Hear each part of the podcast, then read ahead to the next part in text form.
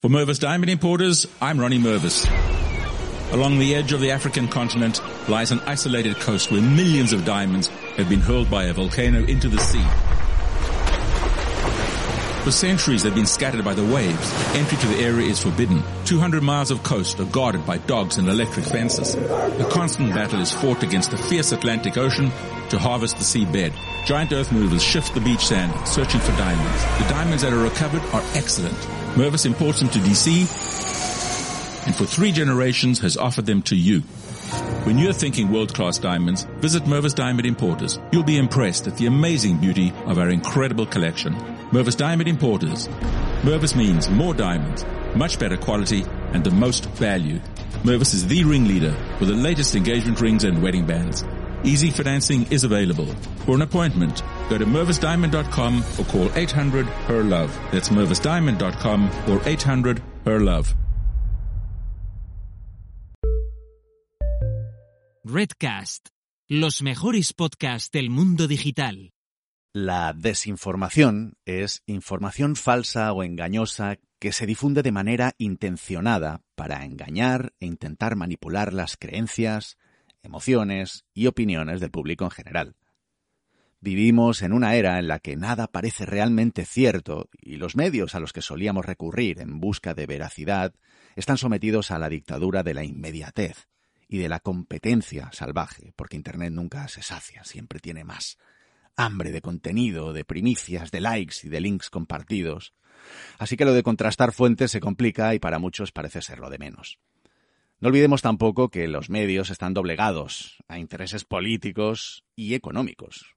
Con estos ingredientes conseguimos cocinar una buena ración de desinformación, a veces burda y detectable, pero otras sutil y exquisita.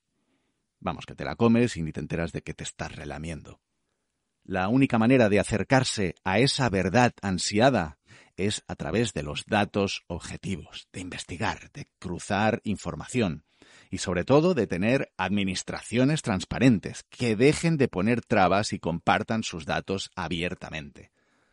Por supuesto, las empresas también necesitan ponerse las pilas. Se nos llena la boca etiquetándonos de data oriented, pero muy pocas compañías utilizan realmente los datos como un activo de valor en la empresa. Eli Vivas es muchas cosas y todas impresionantes. Cofundadora de Story Data, profesora de periodismo de datos, fact-checking y gestión de contenidos digitales en la Blanquerna, profesora del máster de diseño de la información y visualización de datos en el ISABA y un largo etcétera docente que demuestra un compromiso inquebrantable con la divulgación. Soy Carlos Iglesias, CEO en Runroom y director académico en ESADE Executive Education, donde dirijo los programas In Digital, Business Agility y Business Innovation. Os doy la bienvenida a un nuevo episodio de Real World, el podcast sobre innovación centrado en las personas.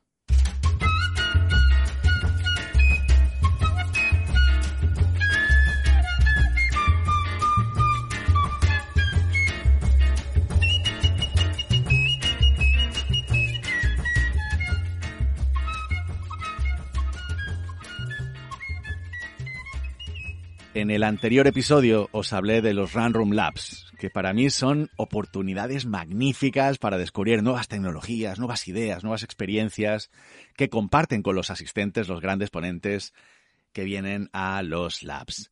Si te ha picado la curiosidad, decirte que estás a tiempo de inscribirte y asistir al nuevo lab que tendrá lugar el día 22 de este mes, 22 de junio de 2022, y que se titula menos metaverso y más Web3, en el que charlaremos sobre el origen, el presente y el futuro del metaverso con Beatriz Martín, CDO, Chief Digital Officer en BBDO y Proximity España y directora del Máster en Ciencia de Datos y Analítica Avanzada de la WIC. En Twitter la encontraréis con el nick Cigiella, Cigiella. Y centrándonos en nuestro episodio de hoy con Eli Vivas, no pienso desaprovechar la oportunidad para preguntarle qué es Story Data y qué tipo de proyectos llevan a cabo. ¿Es la información suficiente para saber la verdad? ¿Cómo podemos desmontar la desinformación? ¿Y son los datos parte de la solución? Eli Vivas arroja luz a estas cuestiones y a muchas más en este episodio. Vamos con ella. Eli, muy, muy bienvenida a este humilde podcast, a Real World. Gracias por estar aquí. Muchas gracias. Muchas gracias a vosotros, Carlos. Bueno, Eli, eres cofundadora de, de Story Data, entre otras muchas cosas, porque también eres profesora de periodismo de datos, fact-checking y gestión de contenidos digitales en la Blanquerna. Eres profesora de máster de diseño de la información y visualización de datos en el ISABA. Y bueno, y es que un larguísimo, larguísimo, etcétera, que, que no voy a, que no voy a decir todo, ¿no? Porque, porque es que es impresionante. Os invito a que, a que visitéis el LinkedIn de, de Eli. Eh, pero sí que me gustaría un poco que cuentes tú, ¿vale? Si te parece, empezamos por entender qué es Story-Data. Pues bien, Story-Data es algo que pues nos hemos inventado pues cuatro chicas, ¿no? Eh, que, nos reunimos en un curso de datos abiertos. Para quien no sepa lo que son los datos abiertos, pues es un movimiento que ha salido en los últimos años a raíz de que existe una ley de transparencia que obliga a las administraciones públicas a que sus datos los tengan que ofrecer a la ciudadanía. Bueno, esto por ley ahora mismo, hay mucha gente que no lo sabe, pero antes la administración, eh, las administraciones públicas no tenían por qué dar sus datos y aparte los tenían como si fuera su tesoro. Y ahora en cambio hay una ley que ampara a cualquier ciudadano a pedirlos. Entonces, a raíz de esto, pues muchas empresas, instituciones, periodistas entre ellos, hemos visto la oportunidad de solicitar estos datos a la administración pública y no solamente a, la administración pública, porque también hay un movimiento que, pues, que hay instituciones que no tienen nada que ver con, con el servicio público que también ven un, algo eh, bueno abrir sus datos. En este contexto, pues hace unos años, hace concretamente en el año 2017, eh, yo estaba trabajando en el periódico de Cataluña, un diario que de entrada era tradicional en el sentido de que había nacido en la época del papel, no de internet, mm. y yo empezaba a pensar qué pasaría con mi futuro como periodista, ¿no? Pero a ver si esto pasamos del papel al, pues, al digital, eh, ¿qué va a pasar con, conmigo? Que yo aparte de periodista, pues me dedicaba a hacer gráficos, ¿no? Y yo digo, bueno, pues los gráficos en papel, pues van a morir, ¿qué va a pasar? Entonces empecé a ver lo que se hacía eh, pues en otras partes del mundo, como solemos hacer la gente que nos preocupamos ¿no? por nuestro futuro, y vi que pues había un, algo que se llama periodismo de datos, que es aprovechar los datos que hay en la red y también estos datos abiertos que, ofrecía la administración pública para hacer información. Y a partir de aquí, pues pasábamos de hacer pues grafiquitos con datitos, hacer, eh, coger grandes volúmenes de datos que ofrecía la administración pública u otras entidades que se sumaban al carro de, de, abrir sus datos y a partir de aquí nosotros podíamos hacer eh, pues información eh, pues de una manera mucho más eh, extensa, amplia y bueno ya, y revolucionada por decirlo de alguna manera. A partir de aquí, pues eh, nos reunimos en un curso, pues unas chicas que tenían la misma inquietud que yo de aprender a hacer comunicación eh, con datos abiertos y eran dos chicas que trabajaban dentro de la administración pública y dos periodistas que trabajábamos en medios y de un lado a otro cuando nos conocimos vimos que había eh, pues una necesidad de comunicar esos datos que había muchos técnicos personas que pues eh, pues manejaban datos pero de una forma eh, pues así muy de pues data science y cosas así pero que faltaba esa pata de comunicación, ¿no? De que alguien lo explicara, que alguien contara la historia. Y vimos que aquello tenía totalmente el sentido sabiendo que unas trabajamos en un sitio y otras trabajamos en otro lado y que necesitamos conectarnos. Y de ahí, pues, le pusimos una servilleta, eh, empezamos a decir lo que podíamos hacer, a quién nos podíamos dirigir, lo hicimos y realmente funcionó. O sea, había una demanda real de, pues, de todo tipo de instituciones, fundaciones que tenían datos o empresas que tenían datos y que necesitaban comunicarlas. Y desde el primer minuto estuvimos trabajando y ahí, aquí, de ahí surgió Story-Data. Qué bueno. Um, ¿Qué tipo de proyectos hacéis actualmente?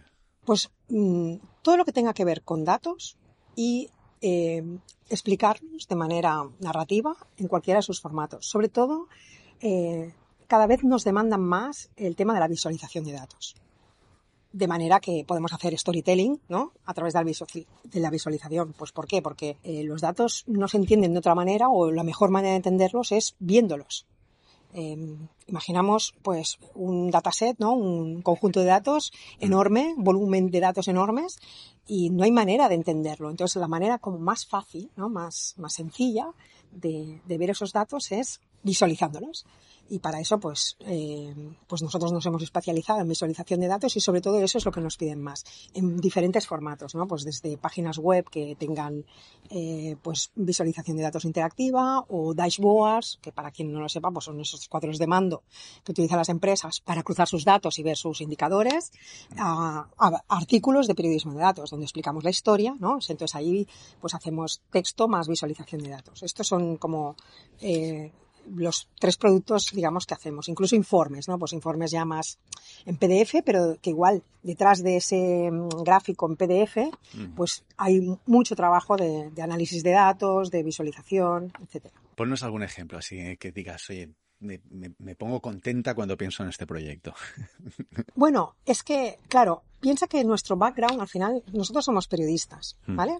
Uh -huh. Y hemos visto que eh, a ver, como todo el mundo sabe, hay una crisis de negocio importante en el modelo de negocio del, periodismo, ¿no? Entonces, a nosotros lo que nos tira más, en el fondo, es hacer eh, historias periodísticas, ¿no?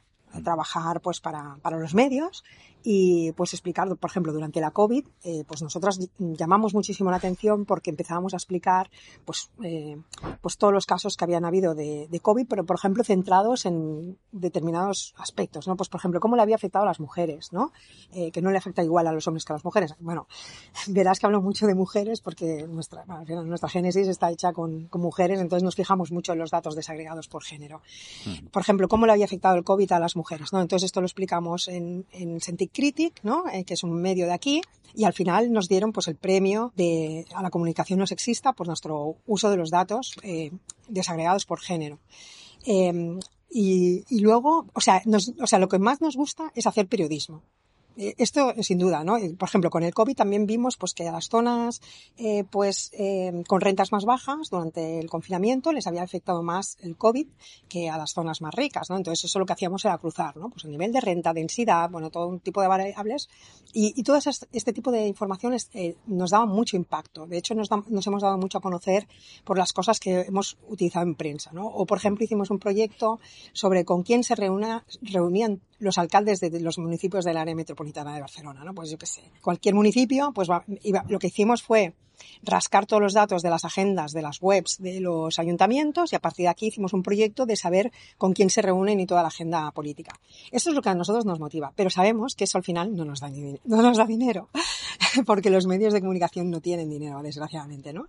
Y entonces nos tenemos que tirar mucho, pues a, tenemos este doble de modelo de negocio, ¿no? O sea, hay gente que igual, eh, pues, eh, invierte en marketing, ¿no? Eh, pues, eh, no sé, pues pagando a los medios para hacer branding content, pues nosotros lo que hacemos es periodismo, pero eso eh, es como nuestra ONG.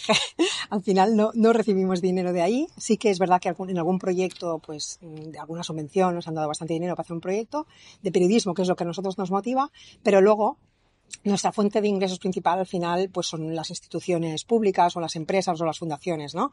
Por ejemplo, con, con la Universidad de Oxford pues hacen el Digital News Report, eh, que es un, es un, el informe más importante de medios, pues nos pidieron a nosotras que hiciéramos, eh, que hiciéramos los gráficos, la traducción de los gráficos en castellano, ¿no? Porque es una cosa que en realidad es muy sencilla, pero no hay gente que lo haga, porque no hay periodistas que se, se dedican a hacerlo. Entonces nosotros pues podíamos hacer toda la traducción de los gráficos, eh, porque estamos acostumbradas a hacerlo, para nosotros es muy fácil, ¿no? Eso. Y entonces eso, pues bueno, nos da proyección internacional, tenemos ya clientes, desde el primer momento hemos hecho, yo que sé, lo primero que hicimos, por ejemplo, fue para Fundación Mies van der Rohe un análisis de, de para unas jornadas que se hacían para periodismo especializado en, en arquitectura, pues hicimos un análisis de todos los datos de los últimos cuatro años de las hemerotecas de, de, prensa especializada o genérica de arquitectura y de ahí sacamos pues un tema de análisis de datos, ¿no? O sea, el primer, digamos, cliente que tuvimos fue la Fundación Mies van der Rohe. Siempre nos hemos movido en un nivel que, que nos gusta mucho porque, porque, porque nos reconocen lo que hacemos, es un nivel alto y vamos combinando pues las dos cosas, ¿no? Pues la ONG lo que nos gusta hacer, que es el periodismo y no nos da dinero, con, con, cosas que, bueno, que también son necesarias, ¿no? Pues trabajar con datos para empresas o instituciones. A mí me gusta mucho tu proyecto, y sabes que lo sigo desde hace tiempo, porque creo que respiráis como un cierto, no sé, no sé decirlo, ¿eh? Como inconformismo, casi diría, ¿no? Y, como ir a contracorriente. Me encanta cómo rompéis con, con eh, supuestas eh, sé, dicotomías entre ser de ciencias o ser de letras, ¿no? La idea de que los datos son cosa de, gente de ciencias, también eh, desde la perspectiva de género, ¿no? Que, también hay como una, una, falacia, una cierta creencia de que los hombres son mejores analistas eh, que las mujeres. Es decir, como que os plantáis, me gusta mucho eso, ¿no? Que os plantáis, no, no, nosotros lo vamos a hacer, ¿no? Entonces, eh, explícanos un poquito, eh, hay que ser un genio de las matemáticas, de la estadística, de, la, de las bases de datos. ¿Cuáles son las, las habilidades que necesitamos entrenar? Para, para ¿no? tú, que, tú que tienes un idilio con el dato, digamos. Pero es que es totalmente como dices, ¿eh? O sea, fíjate que, por ejemplo, nosotros empezamos a hacer cosas con esto, con Sentit Critic, es este medio de aquí catalán, que aparte que es muy cañero, ¿no? A la hora de, bueno, pues explicar cosas, ¿no? Y nos, nos se pensaba que cuando hacíamos temas decía, bueno, se pensaba que éramos informáticas, ¿no? Decía, pero vosotras que sois programadoras, ¿no? Porque nosotras, o sea, desde, desde Storydata hay gente que programa, hace eh, visualización de datos con R, ¿no? Por ejemplo, eh, pues hemos aprendido a alguno a hacer Python, bueno, es decir que y esto que dices es que es, eh, lo tengo que explicar siempre, ¿no? O sea, me, encanta que, que, me hagas esta pregunta porque yo cuando empiezo, a, nosotros damos muchísima formación, realmente tenemos que dar formación a periodistas precisamente para explicarles que no es tan difícil, ¿no? Pero sí que hay una especie de barrera, ¿no? Que, eh, que hay entre la gente que somos de letras para entrar en el mundo de, de ciencias. Pero luego hay muchísimas oportunidades. O sea, pasada esa barrera de formación, que es verdad que la hay, porque tenemos que aprender con lo que tú, todo lo que tú has dicho, ¿no? Tenemos que aprender estadística, a, pues MSQL, a utilizar bases de datos, y esto no te lo enseñan. Y yo siempre explico en clase que yo, antes de hacer periodismo, estudié filología hispánica, y estuve un año estudiando el Quijote. Entonces digo, lo digo para mis alumnos para que no se asusten, ¿no? Bueno, que se puede hacer, ¿no? Porque igual tampoco te necesitas ser un gran data science para hacer historias con datos, pero sí conocer el lenguaje que tienen los programadores, ¿no? Y tener un lenguaje híbrido porque a veces donde nosotros no llegamos podemos trabajar con ellos. Pero sí que entender qué se puede hacer. Por ejemplo, este proyecto que te, he hablado de, saber con quién se reunían los alcaldes, pues lo hicimos nosotros, pero lo hicimos también con unos programadores que nos hacían todo el scrapping, ¿no? O sea, porque nosotros lo haríamos, pero lo haríamos más lentas. Y entonces hay, eh, pues se pueden automatizar muchos procesos. Entonces tenemos que pensar también que pues los equipos pueden ser multidisciplinares, que nosotros podemos aprender de ellos, pero es cierto que somos muy diferentes. Al final, yo he dado clases tanto a gente de letras como en posgrado de, de la UOC, de Data Science, y realmente el resultado es muy muy diferente. Eh, pues ellos son muy buenos, pues, eh, pues buscando datos y, y, haciendo algoritmos y no sé qué no sé cuánto, pero luego es que son incapaces, incapaces de contarte la historia. Son incapaces. Y entonces esa, esa convergencia ¿no? de unos y otros, lo que vamos aprendiendo unos de otros, pues es súper rico, es que es súper potente. Incluso, por ejemplo, decías que doy clases en ISA, pues lo mismo. Yo doy, damos clases en el, tanto una chica de aquí de Historiata, Silvia Galilea y yo, en el máster de diseño de la información y visualización de datos, el ISABA, uh -huh. que mucha gente pues viene de, de, carreras de diseño, ¿no? Y en su vida han bajado un Excel.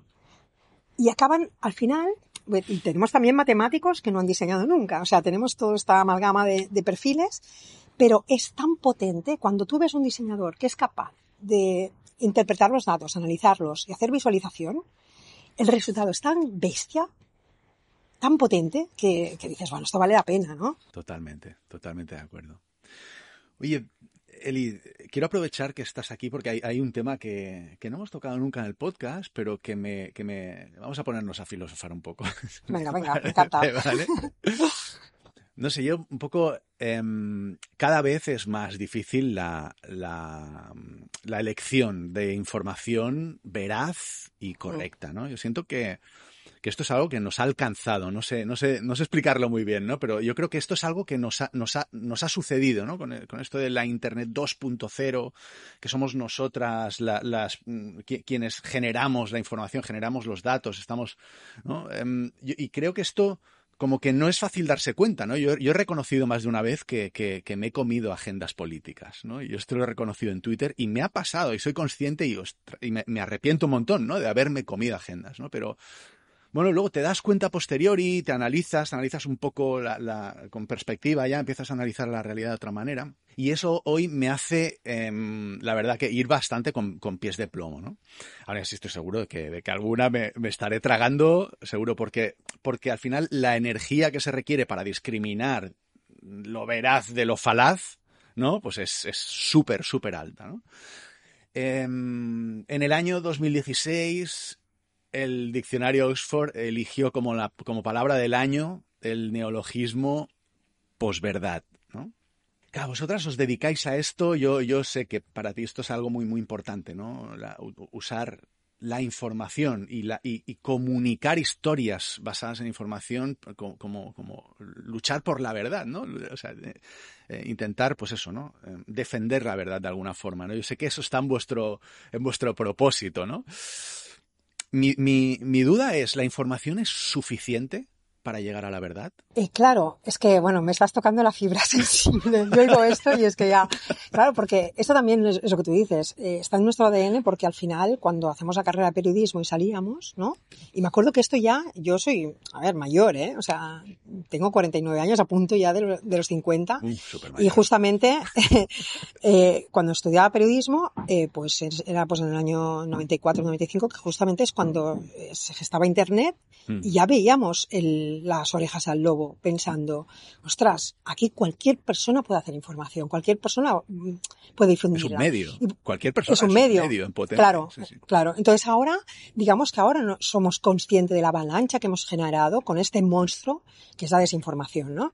Y entonces para eso, por eso es tan importante el tema de los datos. Tú dices, el eh, tema de la información, ¿verdad? Para mí, los datos es, lo importante, ¿no? Porque eh, en la información, bueno, pues se mezcla a veces información, se mezcla opinión, pero la opinión no la puede eh, mm, verificar, ¿no? Uno piensa, pero sí que los datos sí que se pueden verificar.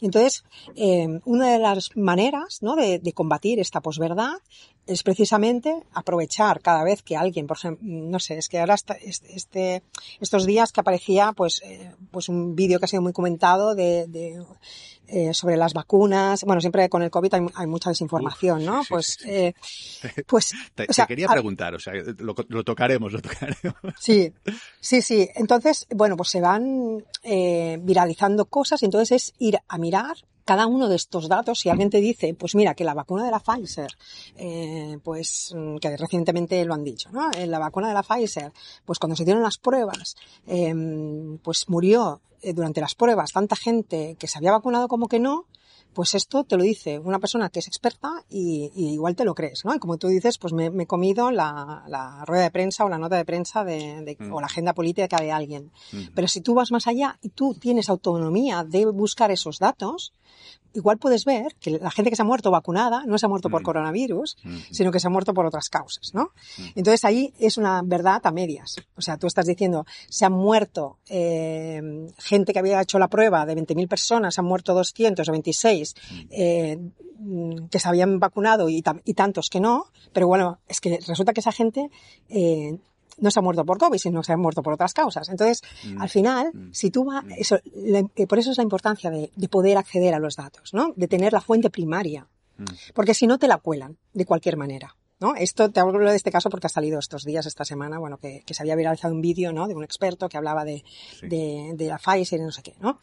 Y al final la metodología siempre es la misma, es ir a buscar la fuente de los datos, la fuente primaria, y tú analizarla. Antes eso no se podía hacer porque te enviaron la nota de prensa y te decía, pues en, Barcelona o en Madrid, eh, pues es una ciudad súper segura porque somos el quinto país eh, del mundo en seguridad. Ya, pero es que si lo comparas igual con el resto de España, Barcelona es una ciudad súper insegura. Claro, si, si tú me comparas con Colombia, ¿sabes? Pues somos súper seguros, pero si me comparas con, yo qué sé, pues con, no sé, con el País Vasco, pues igual, no sé. Entonces, todo es relativo, entonces lo importante es poder acceder a la fuente primaria, que a veces la fuente primaria también. Tendríamos que ver eh, la fiabilidad de esa fuente primaria, pero seguramente te acercas muchísimo más a la verdad que lo que te quieren decir de manera mediatizada. Por eso también es importante que cuando hacemos información y nosotros la ofrecemos al público, el lector pueda acceder a esa fuente primaria. Y yo estoy obsesionada con eso. ¿no? De hecho, estamos en un proyecto ahora en que hemos entrado en la Unión Europea para hacer, esto es como primicia, pero bueno, es público, es decir, que se puede encontrar, o sea, puedo hablar de ello, estamos haciendo un sistema de micropagos eh, a través de blockchain para que los periodistas puedan hacer uso de esa plataforma con información donde tengan la obligación de poner las fuentes, cosa que se está perdiendo. Ahora el periodismo es mucho más soft en el tema de verificación, porque los procesos de producción son muchísimo más laxos, porque hay una necesidad informativa eh, de competir con el resto de, de, medios muy grande y eso hace que los procesos de verificación que antes eran mucho más eh, exhaustivos, ¿no? Porque había pues el jefe de sección que lo miraba, más el jefe de edición, más mm, yo que sé, tus compañeros que te lo revisaban. Ahora todo eso se está perdiendo porque necesitas publicar, publicar, publicar. Y luego las plantillas han reducido también, porque las plantillas de redacción ya no son como antes. Yo cuando entré en el periódico éramos 400, ya no son ciento y pico, ¿no? Pues, pues eso hace que el proceso de verificación de las noticias es mucho más laxo. Entonces, para mí es muy importante que volvamos otra vez al origen de poder eh, dar datos contrastados. Y para eso podemos hacer uso de la comunidad también. Por ejemplo, dar una información con unas fuentes y que la gente también pueda ir a la fuente original pueda ver que eso es verdad. Joder, es que creo que eh, bueno, me parece apasionante, ¿no? Porque realmente sí. es que estamos presenciando, ¿no? Y tengo la sensación de estar presenciando un cambio de era, donde precisamente, bueno, lo comentabas, ¿no? Antes el, los medios eran un poco como la, la fuente de, de, verdad, ¿no? Y hoy, claro, el problema es que ahora ni siquiera es que eh, la, la, la, verdad sea lo opuesto a la mentira, sino que la, la opinión es elevada a categoría de verdad, ¿no? Simplificación del discurso, lo decías tú, ¿no? apelación a la emoción, creencia personal. Claro. Y, eh, por eso yo, yo, creo que hace mucha falta, ¿no? Eh, herramientas, herramientas como, ¿no? Y, y, y fuentes o, o, lugares donde ayuden, digamos, a verificar, ¿no? Que esto y que hace mucha falta eso. Yo tengo un poco la sensación de que los medios tradicionales están buscando como locos, ¿no? En qué convertirse porque por, por, lo que tú decías, ¿no? Precisamente están, están absolutamente en crisis, con plantillas reducidas, intentan, produciendo más cantidad que calidad, eh, por, por, esa necesidad ingente de, de, información que tenemos constantemente. Cuando, ostras, ojalá la propuesta de valor que encuentren finalmente sea un poco la vuestra. ¿eh? Yo creo, de verdad, yo te lo digo no, no, porque, no porque te tenga aquí entrevistada, que sí, esa es la razón por la que estés aquí. Yo creo que lo que estáis haciendo tiene sentido. Tiene sentido que, que, que el periodismo se transforme un poco en eso, ¿no? En vamos a, uh -huh. vamos a aportar a la ciudadanía veracidad uh -huh. y vamos a, vamos sí. a ayudar a, a, dilucidar lo que sí. es desinformación, porque es que aquí claro. aparte es que es un tema que no hablamos de fake news y, y, y, y, yo creo que la desinformación todavía es algo más sutil, ¿no? Porque porque porque ahí hay una intencionalidad, ¿verdad? Hay una a diferencia claro. de la propaganda, la propaganda claro, no, claro. No, la propaganda eh, digamos que no, no se, no se impone, ¿no? La, la, la, desinformación, la propaganda, pues son mentiras que se imponen, pero la desinformación se ofrece como información útil, ¿no? Y ahí uh -huh. hay, cuando yo hablaba de agendas, me refería un poco a eso, ¿no? A que, claro. ostras, es que hay, hay mentes que están diseñando, diseñando claro. ese proceso, ¿no? Ostras, Por supuesto. Nos ayuda. Por supuesto. Cuando, cada vez que, o sea, la desinformación siempre va ligada a, a algo ideológico o económico. O sea, cuando hay unas elecciones hay desinformación y se dispara. Cuando hay eh, también, por ejemplo, en los casos del COVID, pues hay pues una polaridad también. Cuando hay una polaridad, por ejemplo, aquí en, en, en Cataluña, cuando hubo todo el proceso de la independencia, uh -huh. había una sociedad polarizada y entonces uh -huh. eso es un caldo de cultivo perfecto, perfecto claro. para desinformación. Eh, de hecho, por eso eh, lo has comentado sobre el tema de desinformación, pues yo formé de la mm, parte de la de la fundación de Verificat, que era una plataforma de, de verificación, es una plataforma de verificación, a la uh -huh. cual ahora me he salido y estoy más estoy implicada en Story mm. pero bueno, formé parte de la fundación precisamente por eso, en un momento en el que en Cataluña no existía ninguna plataforma de verificación y eh, habían estudios que habían visto que durante pues, el proceso eh, de la independencia, uh -huh. cuando hubo toda la respuesta a la sentencia y antes con el referéndum, pues incluso habían detectado como un millón de, de, de fake news, ¿no? De, de noticias falsas sí, sí. Eh, dentro de la red, algunos investigadores. Y nosotros ahí nos llamó mucho la atención y empezamos a, a evaluarlo y ver que, que, que, había, bueno, pues una necesidad real, ¿no? De, de verificar aquí la información en Cataluña, ¿no? Uh -huh pero siempre va, como tú dices, ¿no? O sea, no es, o sea, la gente no miente por, porque sí. O sea, miente porque realmente le interesa mentir y que se difunda un mensaje eh, para apoyar una determinada tendencia ideológica o porque, por ejemplo, también en tema de, de, empresa, ¿no? Pues, pues porque quieres mm, boicotear la competencia, por ejemplo, ¿no? y esto, esto, muchas empresas no tienen ni idea, ¿no? De que igual eh, les están haciendo un boicot y se lo tragan también, ¿eh? no saben que detrás, igual de que les han metido un, yo qué sé, pues una, una noticia, por ejemplo, imaginaremos un restaurante, de repente le dicen que tiene una rata en el, ¿no? Y, y ellos, y, y, se piensan inocentemente, ¿no? De que, ostras, nos han traído una rata. Y quizá no, es, no se plantean que detrás de, de eso hay un movimiento, eh, pues puede ser o bien de otra empresa, o puede ser también de un grupo, por ejemplo, es que te hablo un caso que es eh, que, que, me tocó a mí verificar, eh, pues de un grupo de ultraderecha, que es que no es que no te lo puedes llegar a imaginar cuando empiezas a escarbar las cosas y dices cómo puede ser que pase esto, ¿no? Pues un grupo de ultraderecha que, que veía que había establecimientos eh, que contrataban a inmigrantes, ¿no? Dentro de, de, de sus plantillas y esto pues les molestaba, ¿no? Y entonces hacían acciones de boicot. Pues, pues te pueden hacer mucho daño. Claro por esta acción, ¿no? Porque sí. tienes, bueno, por lo que sea. Y entonces ahí tú te piensas que es una acción, bueno, pues ha pasado esto y resulta que te dañan toda tu reputación de por vida. Total. Haciendo una acción, ¿no? Totalmente. Y, o sea que está más, más mmm, presente de lo que nosotros nos imaginamos. Dudas fabricadas, falsas controversias fabricadas, con el, tú lo decías, ¿no? Con el fin de conseguir beneficios económicos o ideológicos, que al uh -huh. final eh, es un poco lo mismo. Ideológicos sí. eh, por económicos en, en, muchos casos, ¿no? Eh, la, la, OMS, ante, ante la propagación de la pandemia, ¿no? La OMS alertó sobre la infodemia, ¿no? Ellos hablaban de uh -huh. infodemia como un peligro de desinformación que puede generar, pues eso, ¿no? Pues mucha, mucha, mucha alarma social, uh -huh. mucha, mucha, mucha zozobra, ¿no?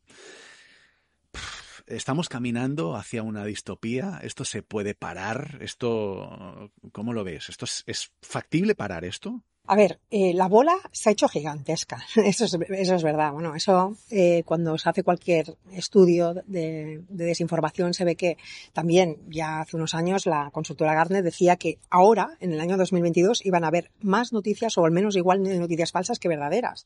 Entonces, a pesar de que hayan estas plataformas de fact-checking, no de verificación que existen, ¿no? Pues como en España, pues Maldito Bulo, Verificato, Neutral, o, o nosotros haciendo también desde Story o, o, o Pointer, hay, muy, hay un movimiento que se llama International Fact-Checking Network, a pesar de que, eh, pues hay estas plataformas que intentan eh, mitigar o hacer conciencia de, de, lo que sucede, la bola es demasiado gigantesca ya. Entonces yo creo para mí, mi opinión es que solamente con tecnología, igual que hay deepfakes y se han propagado deepfakes con tecnología, que no sé si sabéis qué es, que es eso, bueno, pues esas eh, imitaciones, ¿no? O sea, te representan una persona que parece que, es esa, ¿no? Con, inteligencia artificial y se te pone a hablar como si fuera, eh, pues una persona que no es. Y puedes ver a Barack Obama o quien sea, eh, diciendo un discurso que no es. Eso es súper peligroso. Pues igual que con tecnología eh, se difunde la desinformación, del mismo modo yo creo que la tecnología puede ayudar a mitigar todo esto. Y el tema de los datos, pues ahí, eh, pues nos puede ayudar, ¿no? Pero también con tecnología, o sea, de manera manual, eh, como lo estamos haciendo a veces, eh, es, es, imposible porque ya la bola es gigantesca. Es demasiado grande, es demasiado sí. grande. Pasa un poco, ¿no? Decías, ¿eh? con la tecnología pasa un poco como pues con la infografía o como, bueno, en realidad no, es veneno y es, o sea, a la vez es solución y veneno, ¿no? Es una, porque realmente la, la, la desinformación y las fake news y lo que, o sea, utilizan las mismas herramientas en realidad, ¿no? Que, que, que, que, que las que podemos utilizar para, eh, para desmontar la desinformación y para, Exactamente. Para elevar la verdad. Exactamente. Pues, es, habéis oído hablar sobre, supongo, de los trolls y de los bots, ¿no? Eh, por ejemplo, en Twitter, ¿no? En Twitter, que es este canal que utilizamos muchos periodistas y también los políticos, pues se, hacen, pues, a través de granjas, de bots, pues, mmm, construyen, ¿no? Pues, eh, pues, como eh, guerrillas ¿no? inmensas de perfiles falsos ¿no? que, que, están allí pues dando soporte, por ejemplo, a un político. ¿no? Viene una campaña y de repente, bueno, esto, aparte no solamente en eso, pues también en partidos, no, no solamente en partidos políticos, como lo habéis visto, pues en, hubo el Barça Gates también, ¿no? Es decir, un, bueno, que también hay ideología allí, ¿no? Entonces, y economía, y bueno, y, y, y, y economía, todo, todo eso, ¿no? Entonces, se crean todos, incluso hay, hay un medio que está hecho con periodistas falsos, que tú puedes generar caras falsas puedes generar eh, perfiles eh, que comentan falsamente y eso multiplicarlo por eh, millones de personas, ¿no? Pero la tecnología también te ayuda a detectar eso. Nosotros hemos hecho experimentos, ¿no? De, se pueden ver. Por ejemplo, hay una, investigadora que es ingeniera que se llama Mariluz Congosto, que se llama, que dice que es cazadora de astroturfes. Los astroturfes, pues son justamente estos perfiles falsos, ¿no? Que, ayudan a engrosar pues la pues una tendencia ideológica y entonces ella eh, se dedica a detectar pues ese comportamiento que generalmente pues es fácil de detectar porque actúan de una manera determinada no pues es, está programado, porque como lo hace una persona, pero con un robot que, que, amplifica su discurso, pues de manera automatizada, ¿no? Porque no lo va a hacer una persona sola. Y entonces lo que hace es, pues, eh, pues que mm, tuitea, por ejemplo, a diferentes horas del día, por ejemplo, por la noche, y es imposible que por la noche una persona esté 24 horas tuiteando porque tiene que dormir, y entonces ese tipo de comportamientos son fácil de detectar también con la misma tecnología, como tú dices, que se utiliza para generarlos, ¿no? Oye, ¿los datos abiertos pueden formar parte de la solución? Pues sí, sí, sí. Precisamente por eso, por el acceso, ¿no? Fácil, eh, pues para desmontar la, la mentira, ¿no? El problema es eso, que muchas veces hay como una tendencia todavía, aquí en, en España sobre todo, eh, el tema de los datos abiertos le queda muchísimo recorrido. Todavía falta muchísimo eh, para que se abra mmm, datos como nosotros los necesitamos para avanzar, ¿no? Y aparte que sería muy bueno para todo, porque al final estás haciendo como una inteligencia colectiva que ayuda a mucha gente a hacer uso bueno de esos datos y poder claro. y poder hacer muchas cosas, ¿no? Y entonces para que para para darte una idea, por ejemplo, el portal de datos abiertos de Barcelona, que es una gran ciudad, aparte una ciudad eh, mm, pues tecnológica, ¿no? Donde hay un hub tecnológico súper importante, que es donde, donde yo vivo. Pues mm. el portal de datos abiertos tiene 500 datasets, aprox, ¿vale? Mientras que, por ejemplo, el portal de datos abiertos de Nueva York tiene 5.000. Entonces, para que veas la diferencia, ¿no? O sea, de 500 a 5.000. Entonces, imaginar, o todo lo que es el mundo anglosajón está muchísimo más avanzado en la apertura de datos. Entonces, para ellos, por ejemplo, así puedes ver que el New York Times o el Washington Post, que son referencia, ¿no? También en cosas de datos, por ejemplo, durante la pandemia han hecho trabajos alucinantes, pues pueden hacer trabajos súper avanzados a comparación nuestra, porque nosotros, al contrario, pedimos datos y yo, yo en esto soy súper, bueno, beligerante, ¿no? En que se puedan abrir todavía más datos y el tema de transparencia que es, yo le digo que es una transparencia bastante opaca, ¿no? Porque eh, las fuentes que, que nos dan eh, está lleno de trabas y obstáculos. Cuando tú pides datos siempre te están diciendo, bueno, mm, es que no podemos porque siempre se salta, se sacan algo de la ley para no dártelos, ¿no?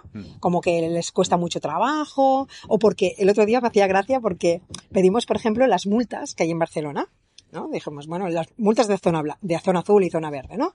Entonces nos sacaron una palabra, ¿no? Para quedarse tan anchos y no decir, y no dárnoslas, ¿no? Que era la ingeniería inversa. Ingeniería sí, sí. Que nos dijeron, claro, es que, eh, no, no te podemos dar los datos de las multas porque por ingeniería inversa se podría saber quién es la persona. Digo, pero si yo no te estoy pidiendo los datos eh, con, la, con, la, matrícula ni la persona, te los estoy pidiendo anónimos y le enseñé. Claro, los puedes anonimizar. Claro, puedes anonimizar. Entonces le, le, enseñé el dataset que tenían en el Ayuntamiento de Madrid, donde están todas las multas de circulación por todo lo que puede, todo lo que hay. El importe, todo. Y digo, y entonces ahí ya no me respondieron, ¿no? Porque la palabreja eh, ingeniería inversa, que te sirve para sacarte balones fuera, pues ya no te sirve, ¿no? Digo, a ver, si me los das anónimo, ¿cómo puedes identificar a la persona? Es imposible. ¿no? Si yo lo único que quiero es el punto en el mapa, que me digas el importe y el motivo, bueno, por el cual alguien le ha puesto una multa. Esto no, no, no, no vas a identificar a nadie. Oye, es que, eh, aparte, bueno, es que yo no, no me puedo imaginar eh, la diferencia, ¿no? Tú lo, lo, estás viendo en el día a día y, claro, imaginarte, pues eso, ¿no? ¿Has dicho 5.000 o 50.000 datasets? ¿Cuántos has dicho? En, en, sí, en, el portal de datos abiertos de Nueva York, eh, pues hay unos, eh, mira, y te lo voy a mirar ahora mismo, pero yo creo que son como 5.000.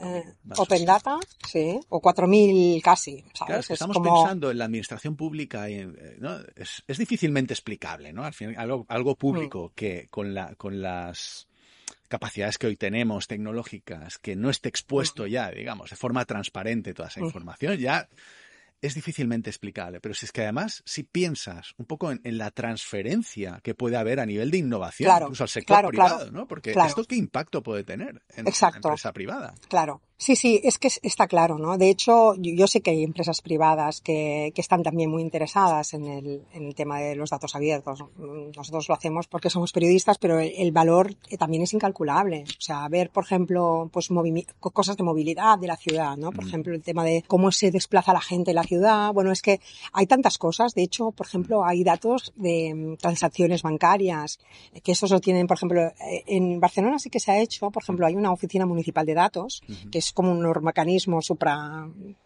municipal de todo lo que, engloba todo el tema de datos de Barcelona, mm. que ahí se pueden encontrar cosas interesantes y que hay gente que no lo sabe y lo desconoce. Por eso, por ejemplo, eso, transacciones bancarias, ¿no? O el mercado de alquiler en tiempo real, por ejemplo. O sea, es que es brutal. O sea, tú puedes saber en tiempo real cuánto está el metro cuadrado, por ejemplo, en Barcelona, ¿no? Mm. Entonces esto es, o, o, puedes ver por un nivel súper desagregado o por sección tensal ¿vale? Eh, pues también cuál es el precio en esa zona, ¿no? Y antes, pues, estos datos, pues, tenías que, pues, encargar informes, ¿no? Que te costaban, eran de mucho valor.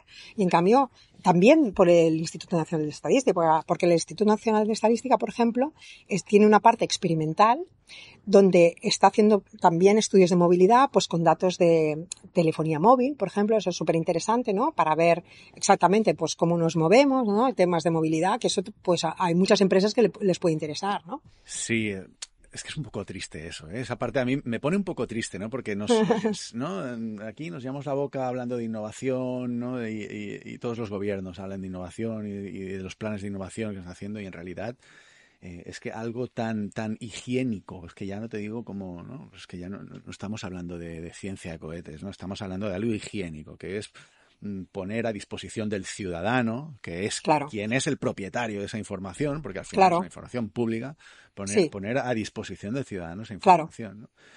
Y eh, bueno, entonces es normal, ¿no? Que de repente, bueno, y aún y así pasan cosas como con la gente de Carto, que yo les admiro un montón y que, y tanto. están triunfando en Estados Unidos como, vamos, muchísimo, ¿no?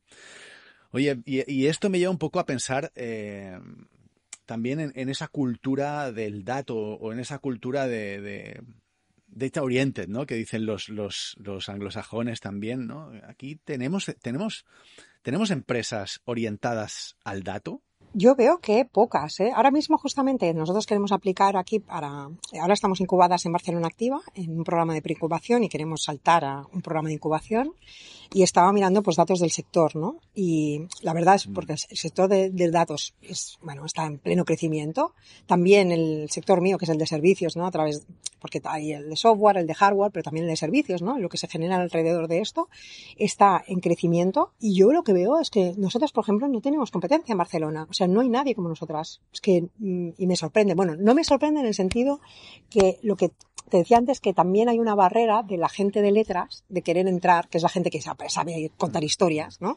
De querer entrar, eh, pues en este, en esta formación que es más como científica, ¿no? Pues aprender estadística o aprender matemáticas o aprender a programar, ¿no? Y es cierto que al final, pues hay pocos perfiles, pero para eso estamos nosotras, eh, pues enseñando, tenemos un máster, yo, yo, ahora mismo coordino un máster de periodismo de datos y fact-checking en, en, la Universidad Ramón Llull, en Blanquerna, pero lo hago para, para conseguir gente también, porque es que no hay, ¿no? Y, digo, y yo les digo a la gente, o sea, yo no entiendo cómo es posible que no hay, o sea, hay un montón de periodistas que quieren hacer todo el mundo periodismo deportivo, pero salen a patadas y el máster de periodismo deportivo está lleno de chavales que no van a encontrar trabajo. Y en cambio, aquí hay un montón de cosas por hacer y no, y no quieren. Entonces yo ahora tengo seis alumnos y lo hemos hecho en plan, venga, vamos a hacerlo pero, pero yo ya estoy deseando, porque ahora, por ejemplo, una chica que tenía buenísima aquí en Story pues claro, Neutral me la, me la ha cogido. Lo vi, lo es lógico. claro, es, pero es lógico. Pero yo sabía que iba a eh, salir, porque claro, Neutral tiene millones detrás mm. suyo, ¿no? Y Story no deja de ser una pequeña startup. Pero fíjate que mm, esta chica, Laura Navarro, que es muy buena, aprovecho para decir que es buenísima, es verdad, y, y, no se va a quedar Neutral, va a quedar, bueno, se va a tener que ir al final a Estados Unidos para hacer realmente lo que sabe hacer, que es mucho. Mm, pero fíjate que Neutral eh, pues busca un periodista de datos en Barcelona porque en Madrid no hay, ¿entiendes? O sea, Sí, sí, que hay muy sí, pocos perfiles. Mm. Y en cambio hay muchísimo trabajo por hacer. Neutral es una, una no sé- no bueno, plataforma, pero que no tiene como una etiqueta de, no se sabe si es un medio, una productora, qué es, pero que ya desde el año 2018 eh, se fundó y ya tiene 80 trabajadores y no hace más que crecer. Y se dedica a datos, tecnología y fact-checking, ¿no? de todo esto que estamos hablando, ¿no? Es decir que, o sea, y en Barcelona estamos nosotras, pero es que no hay nadie más. Me dicen, ¿y tu competencia? Digo, pues que no sé, porque no, no, es que no hay nadie, ¿no? Que haga esto. Y nosotras vamos desbordadas. La verdad es que yo estoy deseando que acaben los del máster. De hecho, hay un chico que he cogido ya en prácticas y le he dicho, quédate ya. O sea, ¿sabes? Porque, porque hay muchísimo trabajo. Hay muchísimo trabajo por hacer. Yo creo que queda mucho por hacer en la parte de, de- de educación, precisamente. Educación entendida ya no solo como educación de adquisición de conocimiento Mm. específico, ¿no? Sino educación precisamente. Tenemos que luchar contra estas, contra estas falacias y contra este miedo que nos da el, el dato, ¿no? Y esta, ¿no? Y, y, claro, ¿cómo lo diría? Es que yo creo que eso sucede también en el mundo de la empresa, ¿no? Nos llenamos también la boca de que, no, aquí somos data oriented y todo estamos basado en información y en datos y es que nadie sabe. En realidad, muy pocas compañías están utilizando bien y están entendiendo que el dato es un asset, ¿no? Que el dato es un activo de la propia empresa, ¿no? Entonces, Claro. y creo que aquí estamos un poquito lejos todavía de, de- de ese momento. Así que te quiero agradecer, pues, eh, todo lo que haces. Por, por, por, eh, yo, yo te veo un poco como la- un activista de, Sí, sí, un lo sé, activista lo del, del dato, un activista del dato, Eli. Y, y, y nada, te lo quería agradecer y, y también te quería agradecer eso, que hayas venido aquí un poco a contar tu perspectiva, tu visión de, de todo esto. Y no sé, me ha parecido una, una entrevista súper interesante, Eli. Eh, agradecerte, muchísimas gracias. Pues muchísimas gracias a vosotros. Aparte, me encanta, tengo que decir, me encanta vuestra web. O sea, en algún momento si veis que mi web se parece a la vuestra es porque os lo he clonado, porque los podcasts, o sea, están, me encanta cómo están hechos y, y la página es exquisita. Eh, todo el tema de la ilustración, al final yo veo que también vosotros, esta mezcla, ¿no? Esta simbiosis entre tecnología y humanidades, ¿no? Ese, se respira, ¿no? Totalmente. Integrar la diversidad es tan importante eso, ¿no? Es que ahí hay mucha riqueza. O sea que nos seguiremos encontrando en el camino, Sí. Eli, Y nada, de verdad, súper agradecido y eh, mucha suerte. Gracias a vosotros. Hasta luego. Y llegamos al final de este episodio del podcast Real World, de innovación centrada en las personas.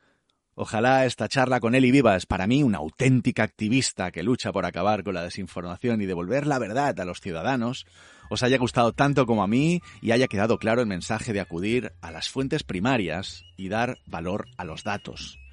Siempre dispuesto a leer vuestro feedback, podéis encontrarme en Twitter, Instagram, Facebook, LinkedIn, el canal que más os guste y por supuesto, gracias por escuchar y compartir. Y si os ha parecido un buen contenido, podéis puntuar con estrellitas o dando un like en Spotify, Apple Podcast, eBooks o el cliente de podcasting que utilicéis. Gracias por escuchar, un fuerte abrazo y nos vemos en el mundo real.